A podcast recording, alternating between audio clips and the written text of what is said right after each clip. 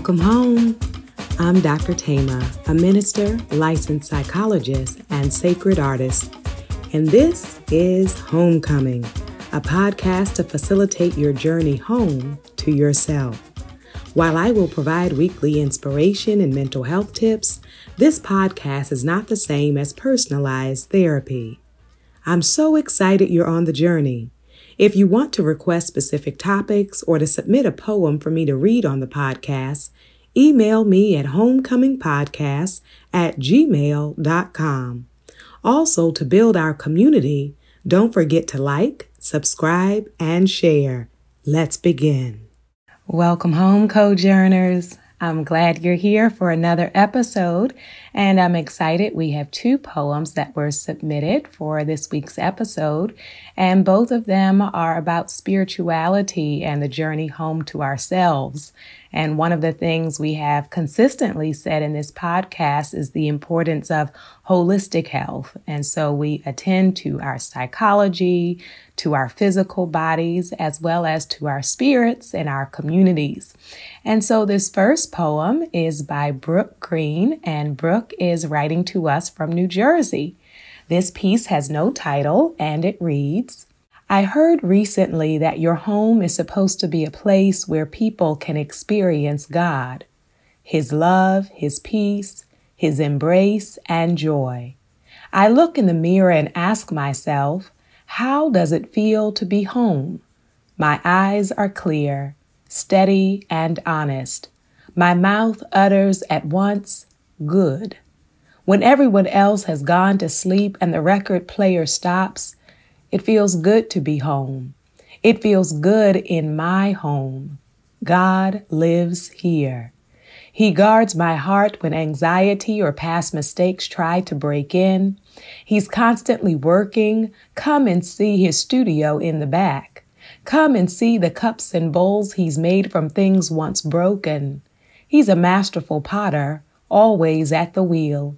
He showed me recently how some things must break to be molded into better things, beautiful things, colorful cups and bowls that we feast from now. Come, let's see the garden of my mind and go on a new growth tour. Blessings are blossoming daily from seeds of gratitude and patience.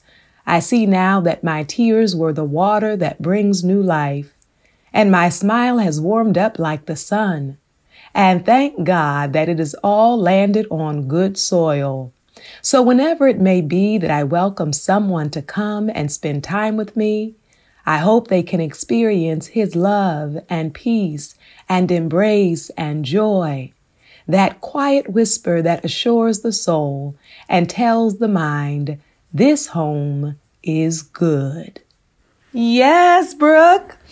I really, really enjoyed your poem and I love how you address taking the broken places, the broken areas of our lives and making something beautiful of them.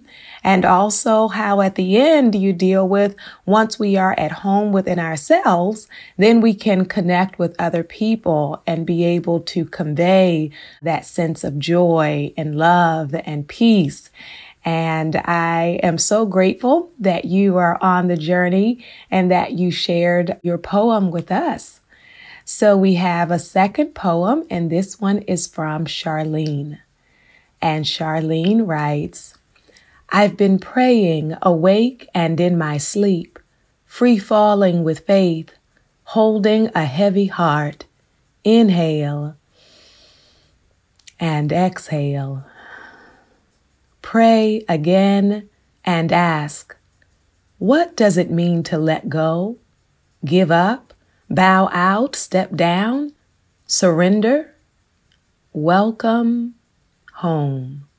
Not afraid to land feet first, shine a light in darkness, seek out joy amongst the pain, rise up, alleviate, rest, release, then rise up again. Yes, Charlene, thank you so much for sharing your poem with us. And it is such a reminder of the need to surrender and release because sometimes we are holding on to things that are keeping us stagnant. And so taking breath and being willing to let go. And this idea of letting go and being tuned into our spirituality, our values and or our religion or principles really connects with today's topic. We're going to talk about generosity, the benefits of releasing a scarcity mentality. Generosity, the benefits of releasing a scarcity mentality. The reality is that competition, capitalism, social structures that are based in classism or hierarchy or that devalue or demean those who are living in poverty, those who are under resourced. It really plants within us this idea that there is not enough. And it is important to be aware of the many, many resources, both materially and emotionally, that are around us, even when they are not really based in systems of equity or fairness. So even if you grew up with things being withheld or not available. An important part of your healing will be to embrace the possibility of more, of abundance, of fullness, not in a place of being fear led, anxiety led, because scarcity keeps us feeling like there will never be enough never enough time, never enough resources, never enough attention. And when we are living lives from that scarcity place, it can cause us to be harsh with others, impatient with others. It can make us very selfish and self-absorbed. It can cause us to be mean spirited, uh, to see everyone as a competitor, and when we live from that place, it really gets in the way of our wholeness and our wellness, realizing there is enough. There is enough for me to share. There is enough for me to be open. There is enough for me to care for others. There is enough. And I am enough. And I have enough to come to the table with something to offer. So it is not a lifestyle in which I am constantly looking to take and accumulate and never consider what it would mean to give, to share, to have an open heart, to have open hands, to be generous in spirit uh, and in practice. And so I invite you to consider the different life experiences that perhaps have led you to believe that there will never be enough. And to consider whether that was materially, you know, you may have grown up where there wasn't enough. And I would say, even when we grow up in households where the resources are limited, there are different messages that our parents or families can give us about what to do with what we have, right? So for some, they would say, oh, well, the elders should always eat first because they have to go out and work. Some people will say the children should always eat first because they are the most vulnerable. Some would say we have to split it up so that everybody gets something. And then some households would leave the children to kind of fight it out. And those who were faster or stronger got the resources, or those who were considered cuter got the resources, or those who were somehow, for some reason, favored by the parents, sometimes around gender or who your parent was, got treated as if they could have abundance, as if the world is available to them, while others were given the message directly or indirectly, not you. There's not enough for you. There will not be enough love for you. There will not be enough opportunity for you. There will not be enough resource for you. And I invite you to reflect on if you have had any life experiences that cause you to live in that bubble, in that box of scarcity and the belief of not enough. And I invite you to consider what those messages have meant in terms of your mental health, perhaps even in terms of your physical health, and in terms of how you even think about your spirituality and your values. And a part of our healing is getting to a place. Uh, we have often talked about mutuality and reciprocity, but I want to take it even another step to talk about a generosity of spirit, a generosity of heart, a willingness to give, right? And so to be either raised to know that sharing is a value, or if as a child nobody shared with you and you were not taught it as a value, to say, at this point in my homecoming, in my life and in my journey, I do not want to fight everyone. I do not want to live my life trying to block other people's opportunity. I do not want to live my life being dominated by envy and jealousy to the point where I want to stand in the way of other people receiving. No, I want to really be well and whole, that I want to be a part of being a blessing to other people that I want to, uh, as a value, uh, be intentional about sharing with those who may not have what I have, who may not know what I know. And so there are benefits. There's actually research, a lot of psychological research on what we call positive psychology. And we've done another episode on positive psychology. But today I want to in particular focus on generosity, on giving not to be seen, not to get credit, giving because you have made a decision to operate from a place of compassion and consideration and seeing other people who are lacking, you know, does not promote or boost you. So when I am really well, it is not the demise of others that builds my self esteem or self worth, right? I am not looking for other people to be torn down in order to build me up. But I often talk about the idea of a dream team, right? That, you know, when we can dream together and work together collaboratively, uh, we can do even more uh, than we can if everybody is in their own lane, ignoring and disconnected from everyone else. So this is actually also a principle of African centered psychology is understanding our connectivity, right? Or our interrelatedness one to another. And so generosity has physical health benefits as well as mental health benefits. And so people who are more generous have lower blood pressure. They have reductions in anxiety and depression. It also improves their ability to manage chronic pain. And when we think about generosity, we can also see benefits in people's sleep and in their rest because I am not triggered by other people's advancements, but instead I am able to see the goodness in other people's progress. Right.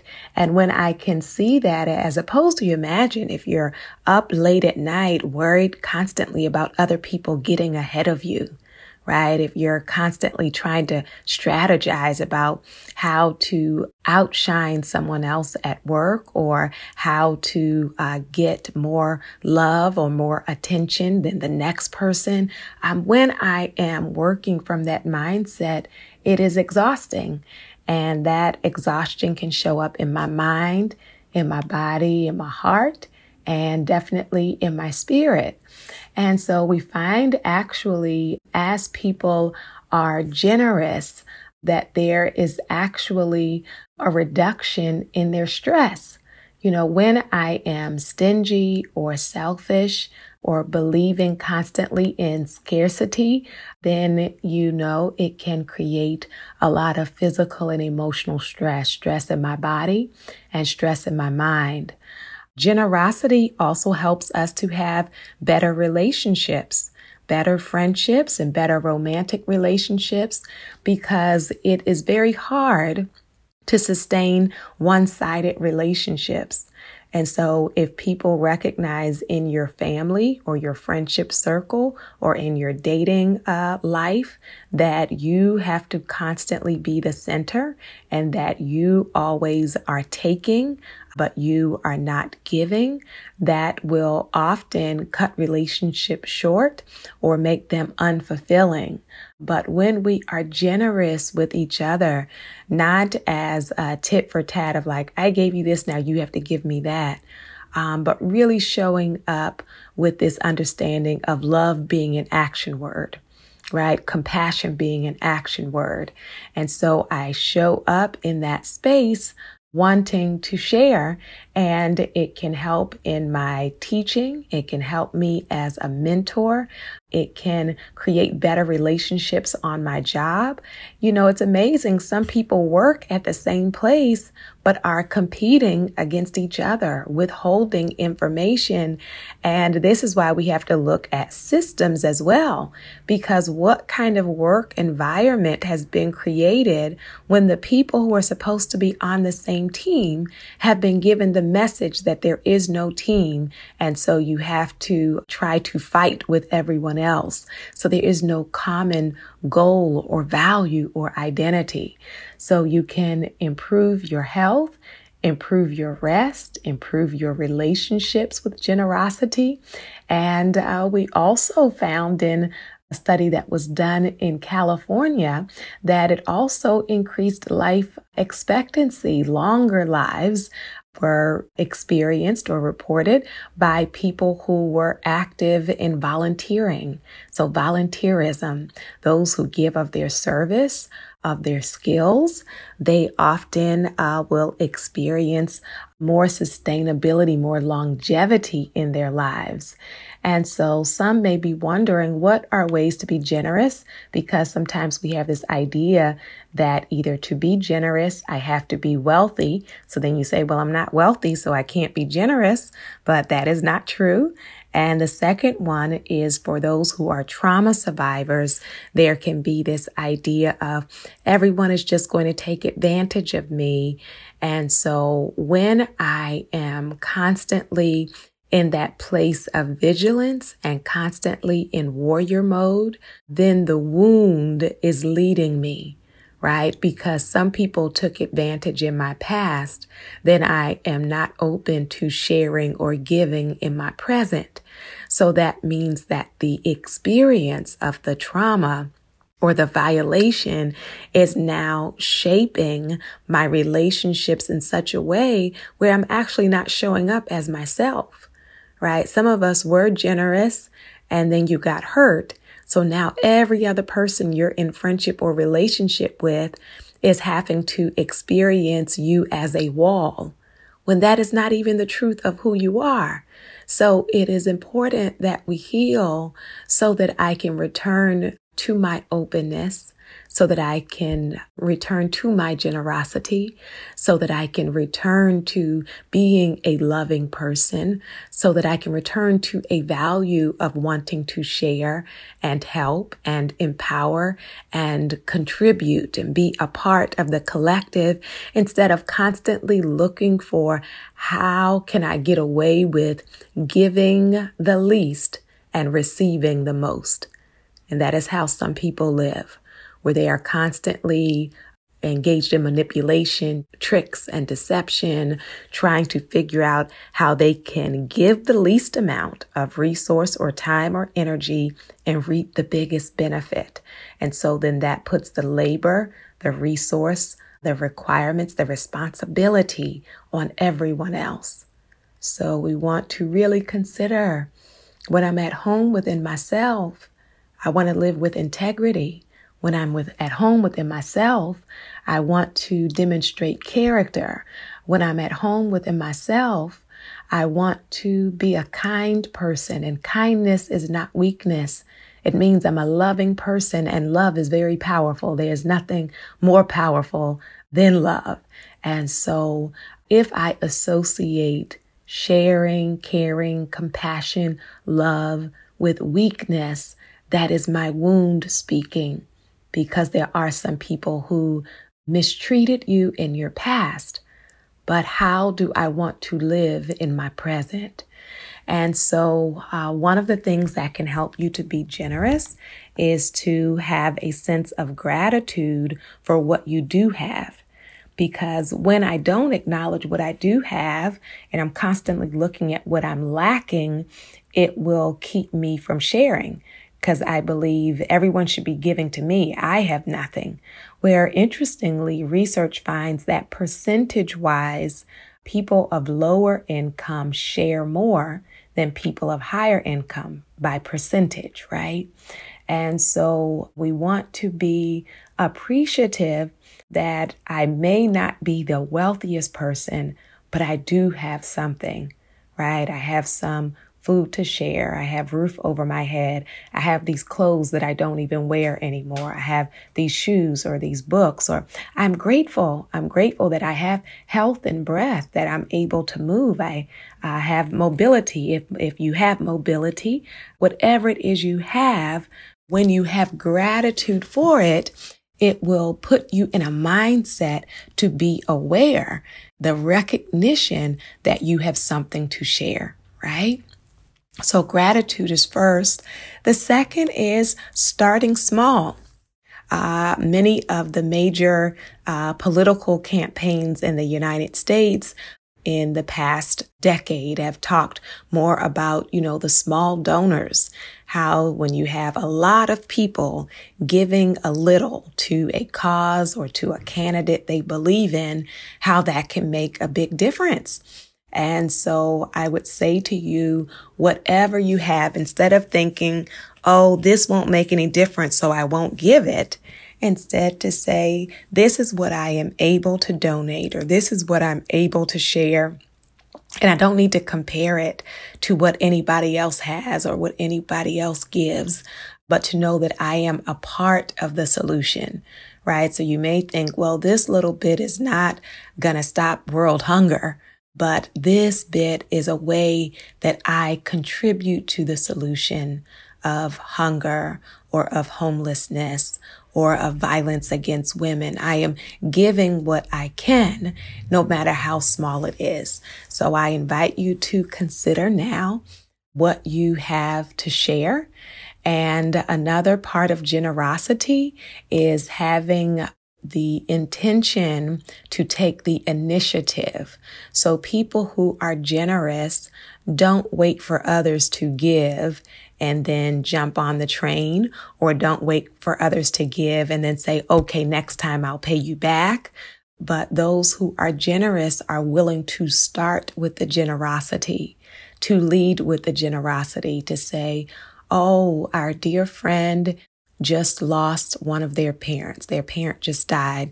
And so I want to take the initiative in my friendship circle to get us organized for us to be a blessing to our friend, whether that is organizing the meals or helping to raise money for uh, the burial, the funeral, so I take the initiative, I take the lead in giving, whether that is in my own giving as an individual or whether that is organizing, right? Building a coalition around us giving and figuring out what we can do together. Not only do we take initiative, but we are also willing to make a sacrifice. And so sometimes generosity is sometimes you can give out of your overflow, meaning you have so much that you're not even going to miss it, right? That I can give this and it won't affect me one way or the other. And then there is another level of generosity, but I am willing to go without this because I want this person to have something or I want this group or organization to have something. And so I wonder what is a sacrifice that you are willing to make? You know, some people will say that instead of having this morning coffee, whatever that cost is, that instead they'll save up that money to make a, do- a donation to an organization that is committed to doing something that this person cares about. So I wonder if you want to consider are you in the place of overflow and the, you know the resources just sitting there and you and you want to give it or you are you in a place where you want to be intentional about making a sacrifice so that you can help or be a blessing to someone else or to some value, some organization. And so that is also the importance of finding causes you're passionate about. So we want to be generous in our time and in our love and in our resource for family, for friends, for our community, for our dating relationships or marriages, in our parenting, being available to our children. But we also want to think about generosity around causes that you believe in. You know, what are the things that you are committed to being a change agent for? Uh, whether that is for human rights, women's rights, children's rights, whether that is around uh, hunger or homelessness, whether that is about uh, stopping rape, whether that is addressing uh, intimate partner abuse, uh, whatever the issue is. Some for some of you, it is the environment. For some, it is the treatment of animals and combating cruelty to animals. For others of you, it is about addressing environmental racism or making parks available to those who do not have space. Children do not have uh, space and access uh, to nature. So, what are you passionate about? And for you to be intentional about supporting the things that you say are, are valuable to you. And it can also be investing in a person whether it is people who you know who are in need, strangers who are in need, and it also can be investing in someone's future. So helping someone to get on their feet, helping someone to go back to school, helping someone to raise their children. Um, you may not have children, or again, you may just have the overflow. It will help you to be generous, to be around generous people. And so when I am surrounded by friends that are competitive or selfish, it can create that same feeling in me. But when I have in my friendship circle people who are giving, people who operate from a place of generosity, that can be contagious. And so then together we can think about big dreams.